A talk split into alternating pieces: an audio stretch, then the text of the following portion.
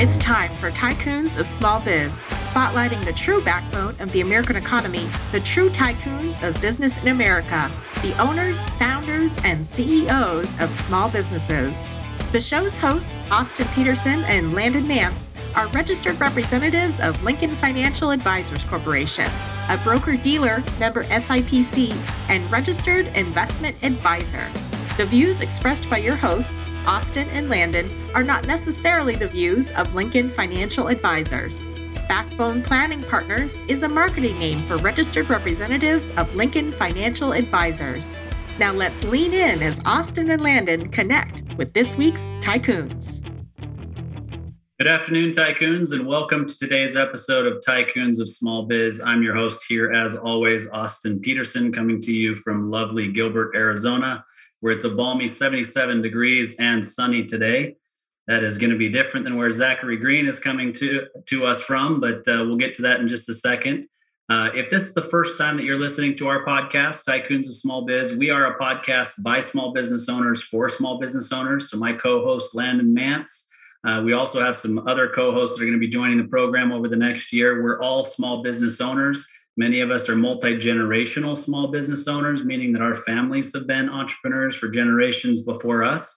And we believe that the backbone of the American economy is the small business owner and the small businesses throughout this country. And so we put together this podcast almost two years ago now. We're coming up on our 100th episode. We're excited to have that on April 12th.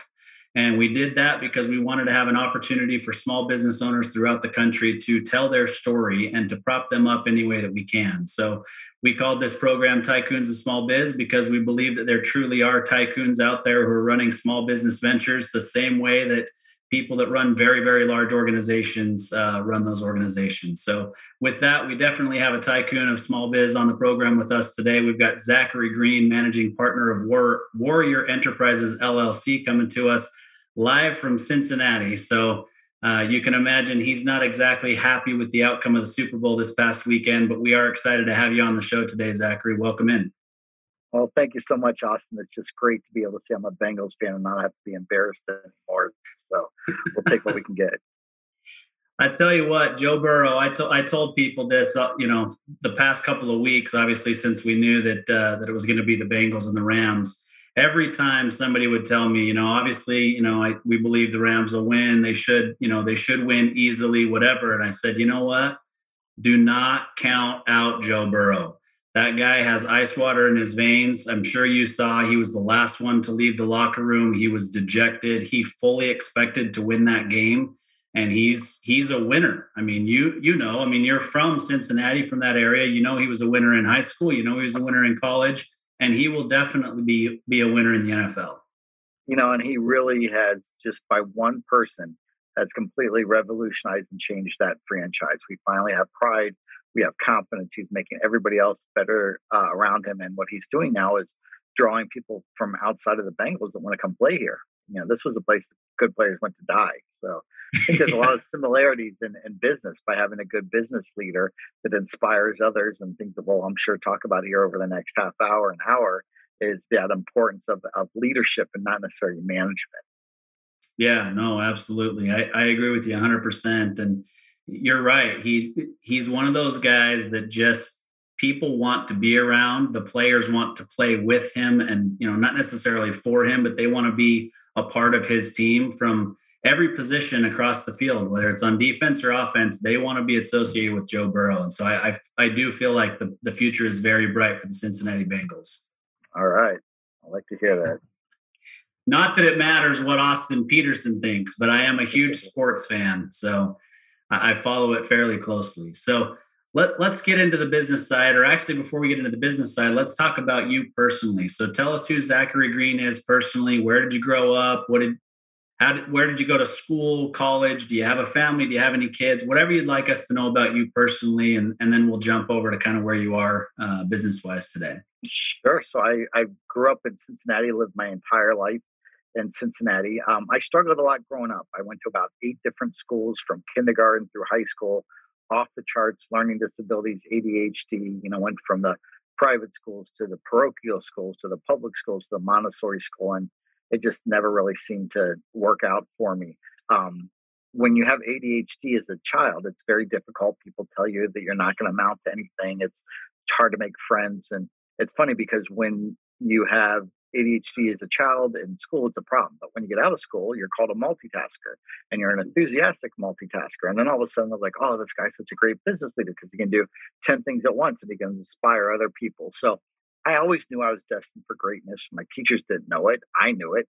And every time they put me down and hurt me, it would give me that fire to know I was going to prove them wrong and, and, show them what I was really capable of. Um, I graduated from high school in Cincinnati, uh, immediately enlisted in the Marine Corps. Um, uh, while I was in college, also went through both the officer program and the enlisted program. But it was just a funky time in the Marine Corps where we weren't seeing a lot of combat deployments. Um, we had uh, uh, you know a lot of attrition that was happening with the Clinton uh, uh, administration that was in there. So I decided to get out of the Marine Corps. Um, it's funny, I left because we weren't getting deployed and I wanted to deploy. I was in the infantry. I wanted to practice what I had learned, but now it's the opposite. People are getting out because they're getting deployed too much. So it's kind of crazy. Two years after I get out of the Marine Corps, September 11th happened, and obviously that's a day that affected all of us. I'm I'm newly married. We've got a little uh, young son on the way at this time, and I decided I got to do something. And my wife would absolutely not allow me to get back into the um, Marine Corps, so I joined our local volunteer fire department. And at that time, my full time job was in sales and marketing and brand development at Eli Lilly and Company, big pharmaceutical company. And um, then I got a chance to to become a, a volunteer firefighter, and that's really where my entrepreneurial journey started at that time. Yeah, it's it's funny, you know. I, I don't know if we talked about this in our pre-meeting or not, but we we've uh we've got to be married about the same amount of time because you know when September 11th happened, I had an 18 month old son. So we'd we'd been married about a little over two years at that point. Well, actually closer to three years, I guess, and and we had an 18 month old son, and it's it's one of those things that you know it's one of those events in life where you you never forget where you were when you heard it. You can go back to that memory right away and you know you know all about it. I mean i was driving to work. We were in california so it's three hours earlier. It's 6.30 in the morning not even quite 6.30 in the morning when i hear about it. And i'm calling my wife and waking her up and telling her to turn the tv on. And so you know it, it is one of those things that you just remember so much about that day that you can go back and recall it any day going forward. And it's cool that you took that as an opportunity to get to get more engaged. So tell us a little bit more about your volunteer firefighting and and uh, what that's led to sure so um you know when i worked at lilly my favorite assignment that i had there was on the brand team and when we sell products at lilly you know we're not selling you the chemicals that are in the drug or in the insulin or whatever we're talking about a disease state and we're not even talking about curing the disease. We're talking about what are the benefits. So, for example, if you have diabetes, um, we're not going to talk about your HbA1c3s and your hemoglobins and all this stuff. We're going to say, hey, if you have diabetes, we want you to play with your grandchildren when you're 80 years old. And if you use our brand, we're going to help you get there. And you go through. So it's all about how you create value and how you solve problems. So, in that light, I've always been a big student of building a brand around value, around solving problems. My problem happened, and it was a pretty big problem. Uh, first couple weeks, I'm in the fire service. We've got a uh, good uh, structure fire going. I'm crawling down the hallway, recognizing that if I get to the end of the hallway, there's either going to be a staircase or a door there. Um, when you're fighting fire, you have to crawl on your hands and knees because if you walk, you can fall down the stairs or fall down a um, hole in the wall in the ground that could possibly be there. But when you're crawling, you use your hands, and we use our hands and our tools like a blind person would use their cane, swinging it back and forth, trying to find openings of a doorway or something. You got 80 pounds of gear on, you're disoriented, and all of a sudden there's no door, there's no staircase. And I'm like, oh gosh, I'm in a closet. I was in a large walk in closet and I was trapped. I've got 20 minutes of air left on my uh, self-contained breathing apparatus, and then I'm pretty much dead because you take one um, breath of that black toxic air, it's instant cardiac arrest. You don't survive something like that. So obviously, I was able to go back to my training that I learned in the Marine Corps, the training I learned in the fire service about getting control of your thoughts and focusing and, and concentrating. Obviously, I got out of the building, I was pretty upset. I mean, almost the point of tears. And my captain comes over and starts making fun of me. And he's like, "Hey, bro, you got to get used to it. This is part of the game. You know, if you don't get used to this, you're never going to be in the fire service." And I kept thinking how horrible that was for him to say that to me because if that happened to me, that means that happens to everybody else. And there's a primal fear of the darkness. And so that was the problem. So I want to come up with a solution to be able to stop firefighters from being disoriented and losing track of accountability in a zero visibility environment. And I remembered when I was in the Marines, we had these little glow in the dark tapes that were on the back of our helmets so we could see each other at night. And I found a way to develop this incredible rare earth elements that went into this special type of photoluminescent pigments. Worked with a couple people that were a lot smarter than me to put it into silicones and epoxies and different materials. Started to put it on my helmet. Uh, a week or two later, I go into another fire. All anyone can see is the green glow of my helmet as we're walking down the hallway or crawling down the hallway. And I start selling out of the trunk of my car. Made you know twenty bucks a pop. Over the next six months, I made about five thousand dollars. I would literally just drive to a fire station, knock on the door, say, "Hey guys, my name is Zach. I'm a firefighter from Cincinnati can we go in the bathroom and turn the lights off? And if they didn't beat me up, they usually like, oh, this stuff's pretty cool. But the bathroom was the only place dark enough I could show it. And I didn't talk about the glow. Uh, guys, have you ever been in this situation? We're in a bathroom now, but we could be in a hallway, we could be in a basement. And of course, they all said, yeah. And then I said, well, here's the solution. And I pull out the glow in the dark material. And I'm like, oh, that's great. So I make 5000 bucks in six months. Meanwhile, uh, Eli Lilly is trying to get me to take a promotion to Indianapolis, which I wasn't willing to do. I ended up taking a buyout and um, went to this trade show. And three days at the trade show, uh, we booked $100,000 in business. Uh, the problem was is I had no money to buy the raw materials. I had no manufacturing capability. I'm with all my buddies that are not business people. These are other firefighters who just want to go to the trade show and get free pizza and beer. I mean, we literally had a soccer tent with sidewalls held together with duct tape and zip tied and cardboard signs. Um, next to us is like Honeywell with their hundred thousand dollar booth, and we had a line so deep it was crazy. But I'm a Marine, and we always accomplish our mission no matter what happens. I refinanced my home, maxed out my credit cards. Uh, I was a big wine collector, sold most of my couple thousand bottles of really nice wine. Over the next uh, about 10 years, I grew it into about a $30 million company. So it was um, a, pretty crazy journey, lots of ups, a lot more downs than ups. And that really got me to where I am today, which is writing the book Warrior Entrepreneur, talking about all those lessons I learned in the Marine Corps and the fire service and how we can overcome obstacles and crucibles in our business journeys.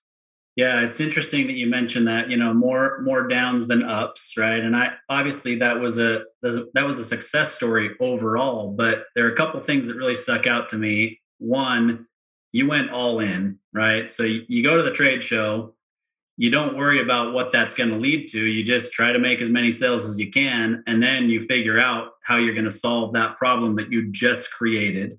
So I can see that obviously coming from your military training and saying, okay, well, we've got a problem, let's solve it. And you went back and you went all in by, like you said, selling wine, refinancing the house, all those kinds of things. So before we we jump into you know what that kind of led to and and you know the adversities that kind of went through over the you went through over the next several years. Tell us about how that conversation was with your wife at the time. So it's funny along this whole pathway she really has been my rock and my cheerleader. My wife is a very successful obgyn making a lot of money. Uh, that was the whole reason i started the business because i had her to fall back on. After about three or four years, we realized that this business was something special and we could really blow this thing into a, you know, international multi, multi million dollar company. She was really struggling with her job being on call so much, being an OBGYN. And she came home one day and said, Guess what? And I go, What? She goes, I quit my job. I'm like, Oh, wait, wait a second. What are you talking about? You're my backup plan. She goes, No, there is no backup plan. You're going to do this and we're going to nail it and we're going all in. And at that point in time, I owed probably $150,000 to Amex not me personally, but the company. I was securing it.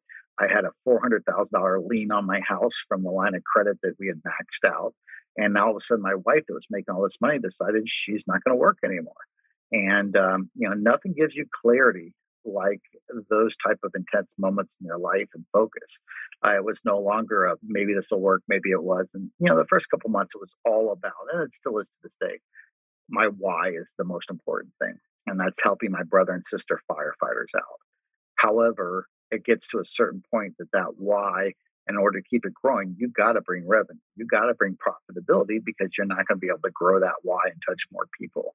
And what she gave me was that that focus and that confidence. And during those really dark times where, you know, there was three times we almost had to, you know, as we say in the military, pop smoke. We almost went bankrupt. And she was the one when I really wanted to quit, even though I couldn't quit. Kind of like when you when you owe money to people, it's like being in the mafia. You, you can't really get out. You're, you're in there for the long haul.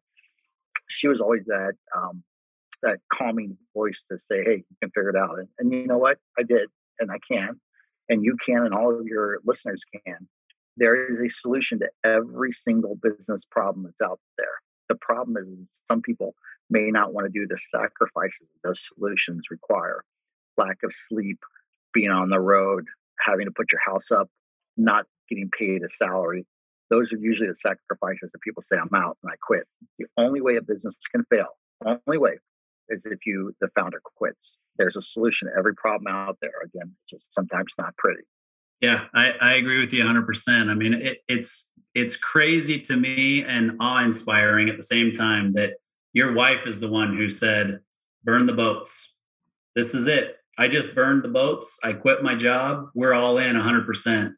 You know, and and I honestly I think as scary as that is, I think that you that drives you even further right? I, I think back to when I started, and you know, my wife was a stay-at-home mom when I got started in this business. She had worked before, but she was a stay-at-home mom, and I kept thinking, you know, I'm working with all these guys. You know, we're just getting started in this business, and so we're working with another company, not my own company at the time. And all these guys have wives that are working outside of the home. They're making decent money at least, you know. They've got full benefit packages, they've got all those things. And I had none of that. And I kept thinking, gosh, I'm so jealous of these guys that have that safety net. But the reality is, many of those guys ultimately didn't end up being successful in our business because they had that safety net. And so they didn't have to drive full speed ahead and make it work no matter what. So awesome. I'm so glad you brought that up. And that is so unbelievably true. There were lots of times I wanted to quit. And and I talk so much in my book and my speaking about how you can never quit. I'm a hypocrite because I wanted to quit multiple times, but I didn't quit. And the reason I didn't quit is I put myself in a situation where I couldn't quit. You were in a situation where you couldn't quit. Those guys could quit because they had other things to fall back on. But when you create that clarity of that crisis that you're in because it really is a crisis when you're in those dark days of, of your business um, you tend to you know most people tend to fight best when they're backed up against the wall and if you're never getting someone backed up against the wall they're not so by having her leave and it wasn't for this reason but by that happening that gave me even more reason not to quit by me over leveraging myself and having to take on debt and investors that was even more reason that i couldn't quit if I took the easy route and she was still making big money, and when it got tough, I'm like, you know what, it's not worth it anymore. I probably would have quit, but I was never in that situation where I would allow myself to do that. Yeah. I mean, obviously that can create some adversity, but let's talk specifically about some of the adversities that you went through in the early years and how that helped you turn the business into what you turned it into. So that really is the principle of my book, Warrior Entrepreneur what I look at is the warrior's journey has been the same for eons, literally millennia. Uh, you go back to uh, um, uh, Homer and the Iliad and Odysseus and, and the areas, and it starts with challenge. So usually, what was interesting when I was at Parris Island, arguably one of the most difficult recruit training, probably the most difficult recruit training in any military. Um, the kids that grew up in the coal mines of West Virginia, that grew up in the projects in New Orleans, they didn't struggle that much at Parris Island because they were already had a lot of hardship. Iron sharpens iron. Some of these kids didn't even have a roof over their head. Some of these kids didn't get three meals a day. They loved it down there. They got three meals a day and a soft rack. For me, I was going crazy because I lived in a pretty upper class family. How my mom laid my clothes out for me my senior year of high school on the edge of my bed. I'm not used to doing stuff for myself. And so for me, I struggled a lot. But as I started to learn to become a Marine and I started to, to build that rhino skin, if you will, it, it prepared me for the, those challenges that ultimately came out down the road. So, what happens in this warrior's journey is you have adversity. The non warrior, that adversity is going to crush them. They're not going to be able to survive for that. The adversity I had in school, constantly getting bounced around from school to school, constantly hearing teachers tell me I'm not smart enough, I'm not good enough, that created more fire in me. And that's the difference with the warrior. Now, at some point in time, the warrior is going to have a crucible. And that crucible is that crisis of your life where whatever you've done up to that point is not going to get you through it. It could be a death of a family member, it could be a divorce, it could be a drug or alcohol problem. In my case, it was the failure of my business or thinking that my business was going to fail. When you get into that crucible, there's two parts to that crucible. The first part is the abyss. The abyss is at the bottom of the crucible. It stands for death, it stands for giving up, suicide, surrender, whatever you want to call it. And the philosopher Nietzsche says, if you stare long enough into the abyss, eventually the abyss will stare back. And what that means is the longer you're in those dark areas, the longer you're around those toxic relationships, you're hitting the bottle, the harder it is for you to get out. Now, to get out of that crucible, you have to respect the crucible that's there. Just like you're walking down the sidewalk and a big semi truck is driving next to you. You know, if you jump out in the street, you're going to get killed instantly by that truck but don't let it consume you. Know, give it the healthy respect it deserves and keep walking down the sidewalk. So for me, it was recognizing the abyss, which was bankruptcy, was giving up. I didn't focus too much on it because then I would have been locked up and I couldn't do anything. I'm like, okay, I'm going to do two things. These are the two things you have to do to get through your crucible. Number one, you have to transform and change. And number two is you have to conquer, not not survive. You have to conquer your crucible. So what I did to transform and change is I resigned as CEO from the company that I started. Literally, my baby that I created that was all me. I resigned and hired a CEO. That was the transformation. And what I did to conquer it was I went ahead and I looked back at all these things that I had done, these relationships that I had screwed up because I was being a micromanager and I was so nervous of failing the company that I was failing my employees. I wasn't being a good leader, and I made that change. And that really is what what got us to that next point because once that event happened and I got through that crucible and I became stronger and smarter as a result of it, that's when the company just absolutely exploded. And honestly, I think, you know, uh, we've talked about this, but Landon and I, in our day to day business, we work almost exclusively with owners of businesses. And what you went through and what you did is I would say the hardest thing for a business owner or a founder to do is to step aside and realize, you know what, there's somebody better to do that part of it. I was the visionary. I started it. I did the hard things in the beginning to get us to where we are.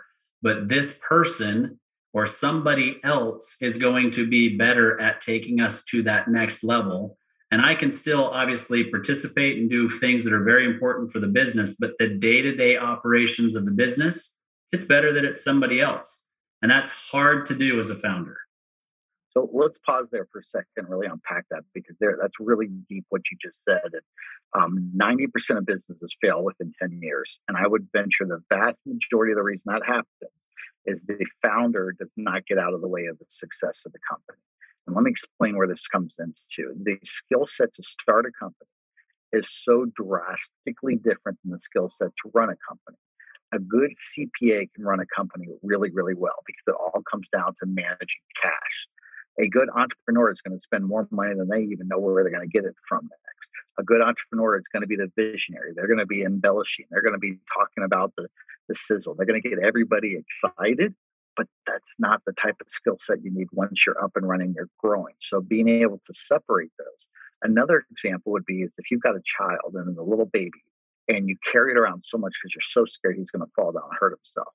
Well, he's never going to learn how to walk. The only way you learn how to walk is you fall down. And then if you keep your kid at home when he's 25, 30 years old because you don't want him to worry about the, the bad stuff that can happen out there in the world, he's never going to be a good member of society because you haven't given him a chance to, to spread his wings and, and to fall out of the nest, not fly out of the nest. It's exactly the same in the business. And I will tell you, as a Marine that has been involved in the infantry and some pretty horrible stuff, a firefighter that has seen just about everything you can imagine from dead babies to decapitations to burned bodies, like you wouldn't imagine stuff I've seen. Nothing, and I mean nothing, has taken me to my knees harder than growing my business and running my business. Without question, the most difficult thing I've done in my life. Yeah, I tell you, it's I've said this multiple times, you know, starting a company is not for the weak you know, or for the faint of heart, I guess is is the way that I typically put it. And it's it it is. I mean, it takes full commitment. You have to go hard. You have to go long. You have to just be in it for the long haul, and be willing to do whatever it takes to make it successful. And that's just not something that's built into everybody's DNA. And that's okay, right? Because every business owner needs people who aren't built that way, but can be great foot soldiers, right? Or great infantry, the way that you you were in the Marines to get things done. But you know, in if you're gonna start and build a business, you got to be all in. And it's it's not an easy thing to do. Well, and there's one word that I think summarizes it all. You don't learn this at your MBA school, you don't learn this at your fancy colleges or whatever. It's called grit. And I will always hire somebody that's got grit over somebody that's got education because the person with grit's going to just keep grinding away till they figure it out. The person with education is not always going to take the, uh, they're going to take what makes the most sense. But sometimes you got to have that founder's intuition, which says, this doesn't make sense and, I, I can give you a perfect example during COVID where, where this happened with us.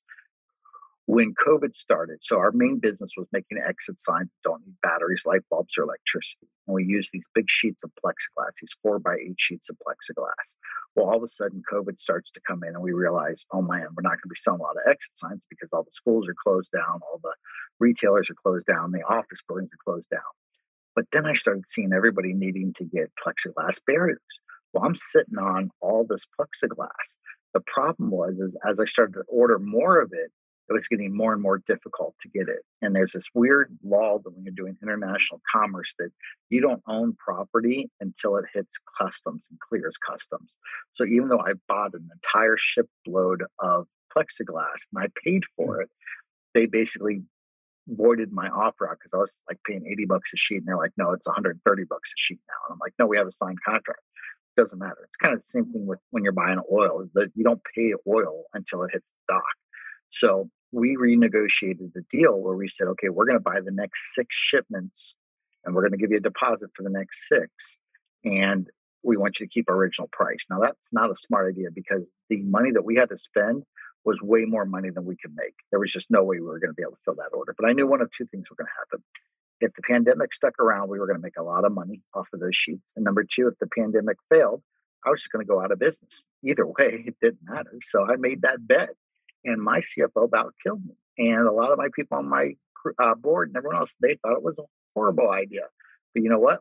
We hit the jackpot. We became Home Depot's number one distributor of plexiglass uh, uh, barriers during COVID. And it was because of that deal that we were able to negotiate and get that supply chain out that had every possible scenario, every educated economist and financial planner would say that was not the right deal.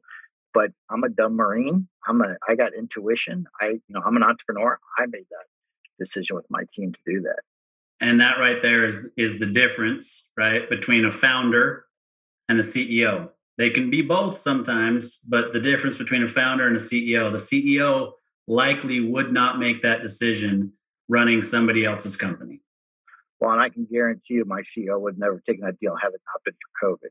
But when you're, it's interesting, when you're in a crisis, all options are available. Um, you will do things that are really not sense that you would never consider, but you would only do that in the event of a crisis. And we were in a crisis. The whole world was, and still is for somewhat.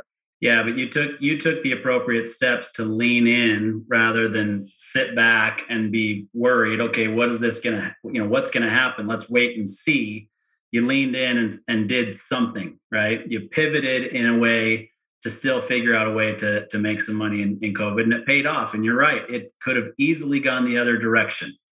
My but, absolute favorite quote of all time is from Teddy Roosevelt. He said, When you're faced with a monumental decision, the best thing to do is the right thing. The next best thing to do is the wrong thing. But the worst thing to do is to do nothing. And had we done nothing, we would have been dead. In the Marine Corps, you would get in trouble for not you would get in a little trouble if you did something that was wrong, but you would get in a lot of trouble if you just didn't do anything at all. Yeah, for sure. Well, this is a great chance to take a, a quick break. We'll hear a, a quick call to action uh, for our listeners, and then we'll come back and, and we'll talk about uh, what you consider the three pillars of a successful entrepreneurial plan. Hey there, Tycoons. Austin Peterson here, co host of Tycoons of Small Biz. If you think you have what it takes to be considered a tycoon and you're wondering how you could become a featured guest, please follow and then message us at Tycoons of Small Biz on LinkedIn. We'd love to have a conversation with you to see if it is a mutually good fit, and if so, we'll get you scheduled for an interview. If you're unsure about being a guest on our podcast, but are contemplating selling your business over the next few years and you'd like to know what your business is worth, please also follow us and then message us on LinkedIn for your no obligation, informal valuation of your business. We look forward to hearing from you, and thanks for listening to the Tycoons of Small Biz podcast. And now, back to today's program. All right, Tycoons, we're back here. Austin Peterson here with Zachary Green of Warrior Enterprises LLC. We've uh, already unpacked quite a bit about uh, his marine background and what it is that uh, has made him successful throughout the years, and even during COVID, where he kind of bet everything. And so hopefully you've learned some things thus far, but I want to jump in and talk about what you think are the three pillars of a successful entrepreneurial plan. Sure. And, and and the first thing is, is the word plan always makes me nervous because we always had a saying, all uh, you know, no battle plan ever survives the first shot down range. Or as the great philosopher Mike Tyson once said, everyone's got a plan until they get punched in the mouth. Um, so what I look at is there's three things that I look at anytime I'm going to invest in a company, work with the company, try to build a company. The first one is have you solved a problem in a unique and elegant way? At the end of the day, you should be solving problems, not focusing on features and benefits, not focusing on this little shiny whiz bang or whatever, but what is that problem you solve? Now, again, the problem could be, hey, I want to sell you this widget because you're bored and you don't have anything to do and you want to play with this widget. Or it could be the proverbial better mousetrap. But the biggest challenge that I see with, not biggest, but one of the largest challenges I see with entrepreneurs, they're so scared that someone's going to steal their idea that they won't tell anybody about the idea. They focus all their money and expenditure on patents. They're so protective when the reality is, is if you don't let people know about it, you're never going to sell anything. And that brings us to the second one. You have to have an unfair competitive business advantage. Now, I didn't say unethical, I didn't say illegal, it's unfair. So let's give an example of what an unfair advantage would be. Let's go back to a story we probably remember from Sunday school David versus Goliath. Had David gone to Goliath when Goliath said, Come to me, Goliath is so much bigger than him, he would have ripped his arms out and it would have been over with. But what David did is his unfair advantage is he knew that Goliath was slow and Goliath couldn't see that well. So he was able to run around and use this sling and take that weakness out of him. Um, another good example of unfair competitive business advantage maybe would be um, if you invented this paper cup that keeps your coffee warm and you sold it to Starbucks and you got a one year exclusivity with Starbucks. That's a good unfair competitive advantage. What I did for my unfair advantage is as I went out and started selling exit signs, most of my employees were firefighters. So instead of having just somebody to go out there to, to sell something that maybe didn't know the code as well, or maybe just looked at the slick salesman, I had guys that were coming out there to solve the problem, which is how do you find someone find their way out of that building if the power goes out and that exit sign doesn't work? The third one, which is the most important one, more important than one and two combined, is you have to have really good sales, marketing, and distribution. You can be the most brilliant financial planner in the world. If nobody knows about Austin, you're not going to get any business. You can have every possible solution out there to have the greatest, you know, return on your investment or planning idea. But again, if nobody knows about you, you're stuck. And so back to that first point where you have entrepreneurs that are so scared that someone's going to take their idea, they don't worry about it. What I would tell someone to do is get as many people to copy it as possible. Because that number one, it's telling you it's market validation. Is it a good idea? They're not going to copy that it's a bad idea. Number two is you work on your brand, you work on your distribution. If they can find your product a lot easier than somebody else's, that's going to help you out. Um, you know, Austin, you and I are about the same age. We probably remember growing up the pet rock. This guy named Gary Dahl. It's the stupidest thing in the world. It was a rock that he put in a box and he sold it and it made millions of dollars. And the reason why is he had commercials he had on the edge of every toy store, so in the checkout aisle, right at eye level for the eight, nine year old kids like myself. He said, okay, we can have rock um, play dates and you have your rock come over to Austin's house and play with his rock. Um, another great idea that's even sillier than the pet rock water. It's free. Do you know how much money is in the bottled water industry? It's ridiculous. But the reason it got popular was Coca Cola said, we're going to start distributing it. And now you're able to get that out there. But at the end of the day, it's just water. So, sales, marketing, distribution, that's the stuff you really should be spending your time and your treasure on and not necessarily, you know, protecting your idea or building out all those other type of areas that, that can be a distraction. Yeah, I, I agree with you that that's definitely the the most important because, like you said, if the message doesn't get out there, it doesn't matter if you're the most brilliant whatever in the world.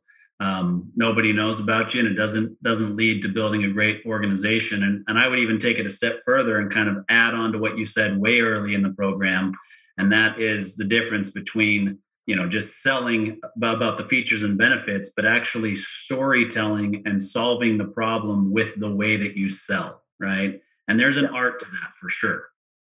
And I love the word story because that really is.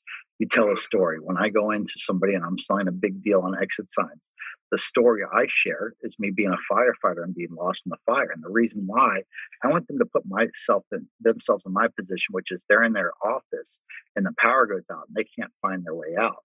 And I, that story is going to say, well, hey, if the firefighters trust this stuff to see each other, you definitely can trust that this is going to work if you had a power failure in the generator.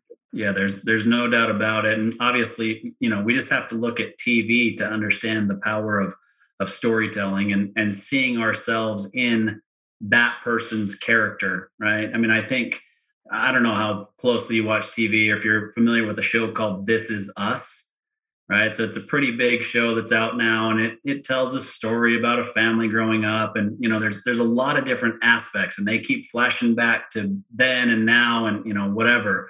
But the reason that that show is so wildly successful and followed by so many people in our country and really the world, you know, beyond the US, is that there's at least one of those characters that every single one of us can identify with Absolutely. You know, it's funny. I, I've got a chance to go to probably a thousand different fire departments over time, and every fire department has the same five characters. Uh, probably not appropriate to talk about them on the radio here, but you know, you got the one silly guy, the one jokester, the one grumpy old man, the one functioning alcoholic, the one so and so. It's it's every station's got the exact same group, and just like you said with the the This Is Us show. So let's dig in a little bit more on you know kind of the warrior mindset um, you know you've you've teased us a little bit with that and you know talked about how you need to have that mindset to build a company but what exactly in your mind are the traits of a warrior great question so to get through that crucible you have to train you have to get there so there's a couple things we need to think about the first one is, is the importance of teamwork you can't do this by yourself the one thing they teach at all branches of services the importance of the team. The next thing you need to have, as we talked about before, tenacity and grit. I think they kind of go hand in hand with each other.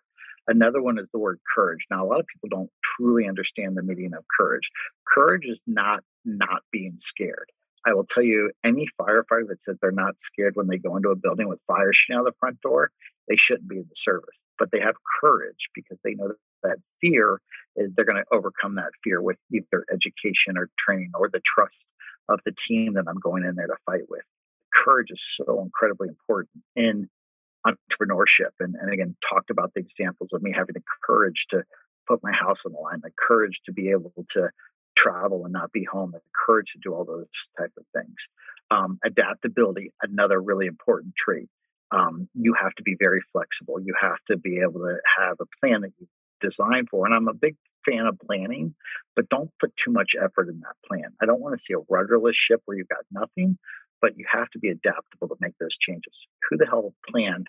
You know, I love this great uh, thing. It said, um, uh, imagine uh, when in 2019, when people said, Where do you see yourself in 2020?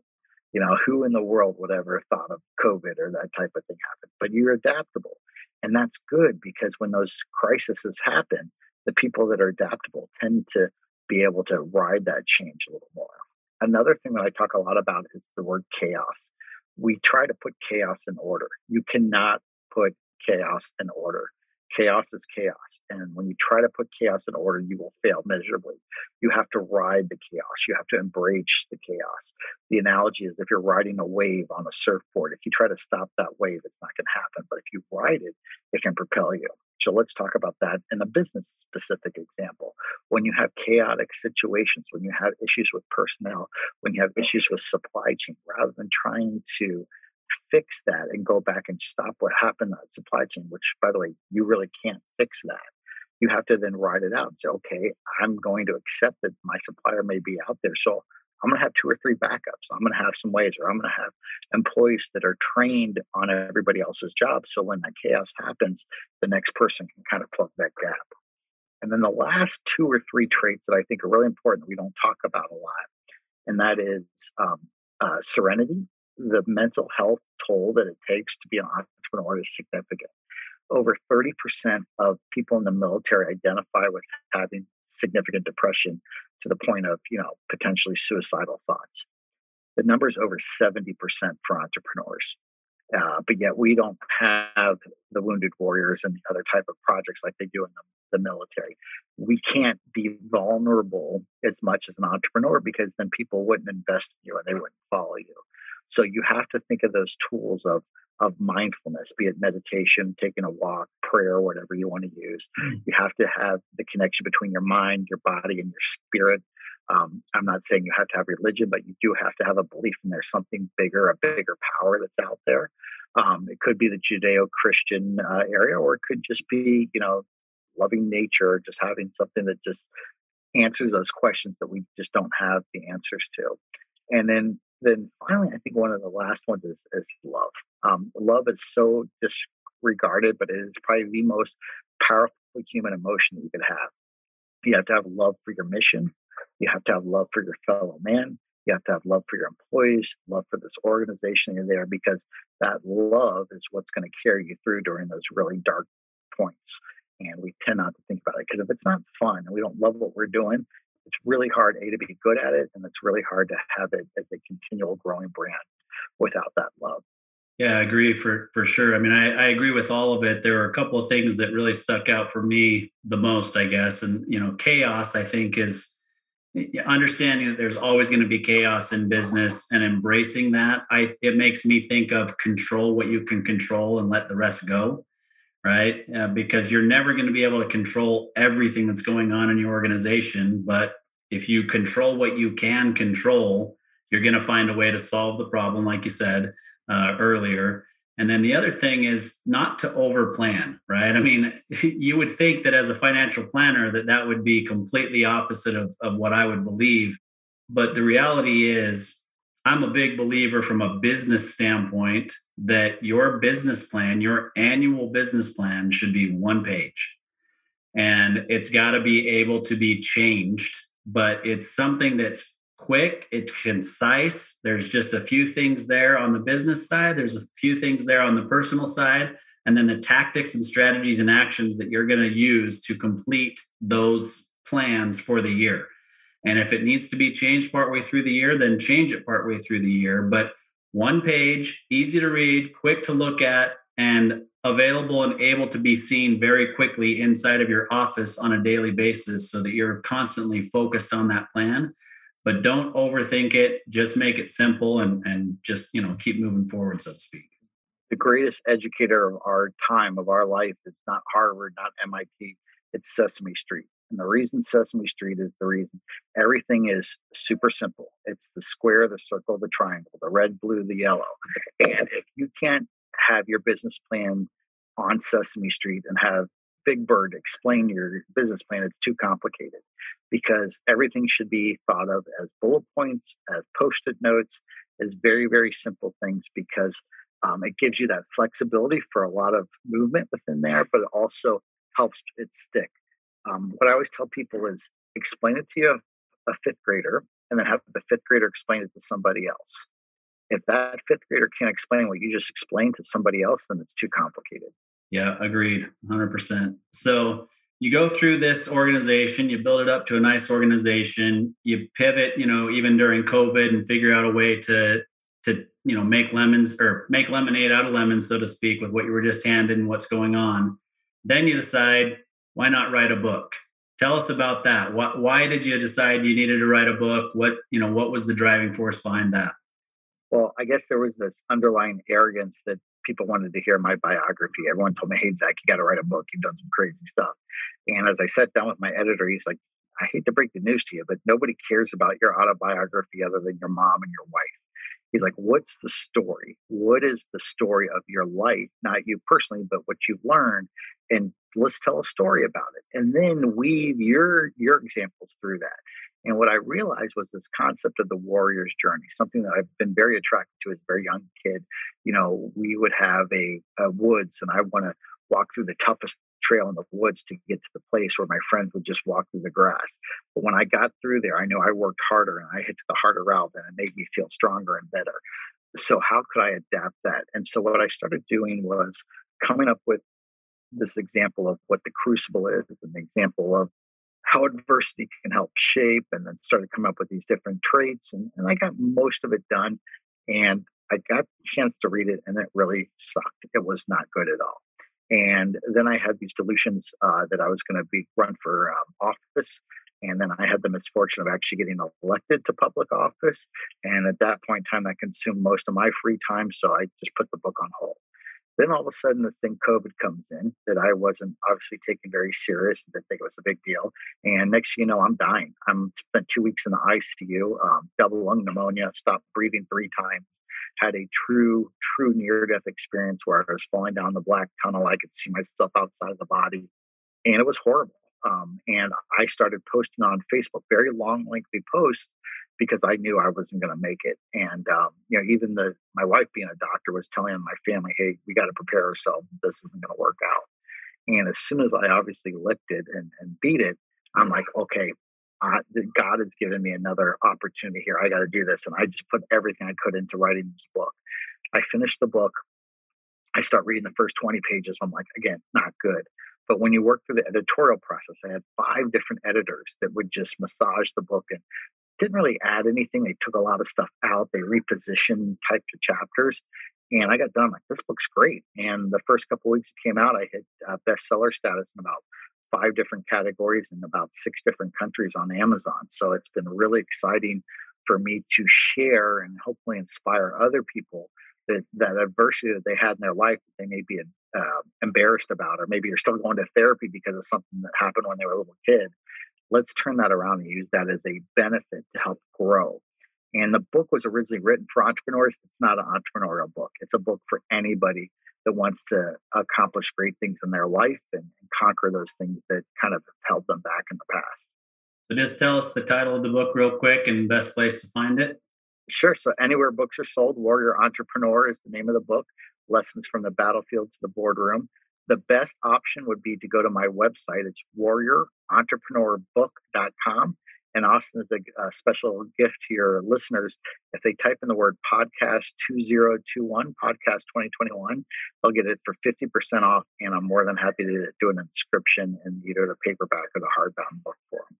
Awesome. Yeah, I look forward to, to reading it myself. Actually, I should have read it prior to the, the podcast, but uh, I'll definitely read it afterwards and I'll, I'll let you know what, what I thought. Great. And even got an audio book if you don't want to read.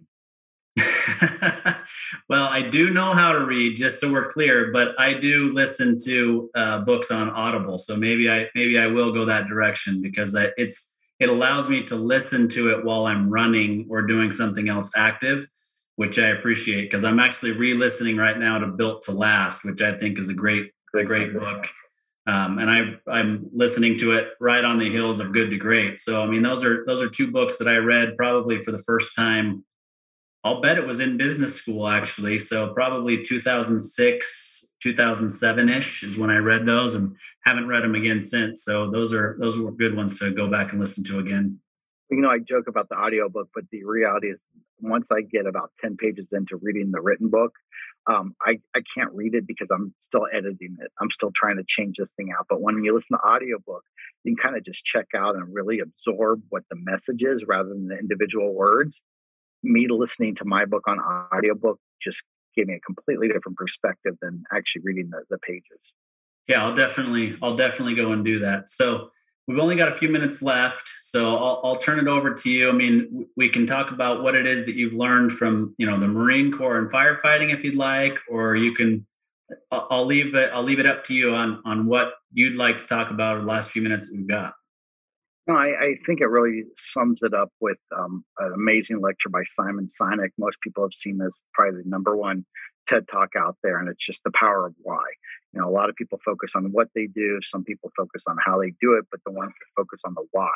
And I would just ask that if you have a business, focus on the why, focus on the community that you're serving rather than the individual product itself.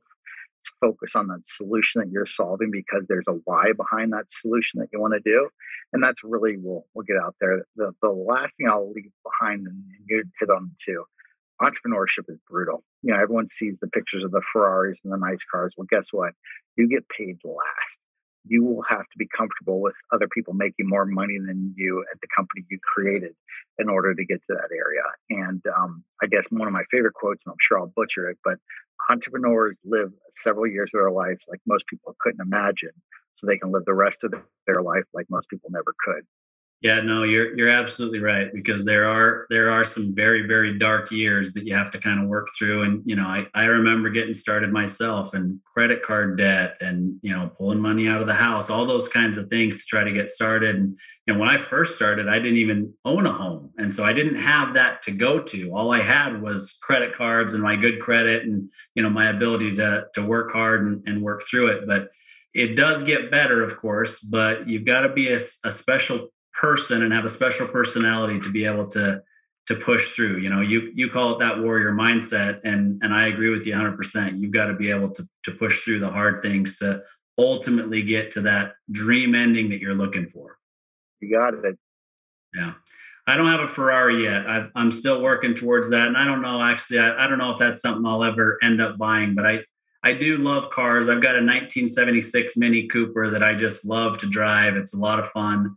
And then I've got a 1988, so first generation Toyota 4Runner that's just an off-road beast. And that's that's, that's where I like to spend my money. That's when they had the steel bumpers before they plasticized everything. So that 4Runner is fantastic. Yeah, yeah, it's it's quite a quite a truck and it's a lot of fun. So I'll tell you what, Zachary, I've really enjoyed uh, the conversation. I, I look forward to listening to the book, look forward to staying in touch with you. And I appreciate you being willing to come on our podcast and, and share your story. Likewise, Austin. And I appreciate what you're doing for our, our fellow entrepreneurs and fellow people out there that want to try to find something a little more out of life. Yeah, I appreciate it. Thanks for being here.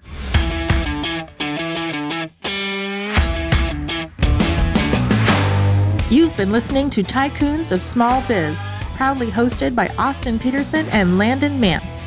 Austin and Landon are comprehensive financial planning professionals specializing in financial, estate, and succession planning for small business owners. Austin and Landon have offices in Scottsdale, Arizona, and Las Vegas, Nevada, and represent clients in 14 states throughout the country. Join Austin, Landon, and the featured tycoons live every Tuesday at 1 p.m. right here on Business Radio X and your favorite podcast platform.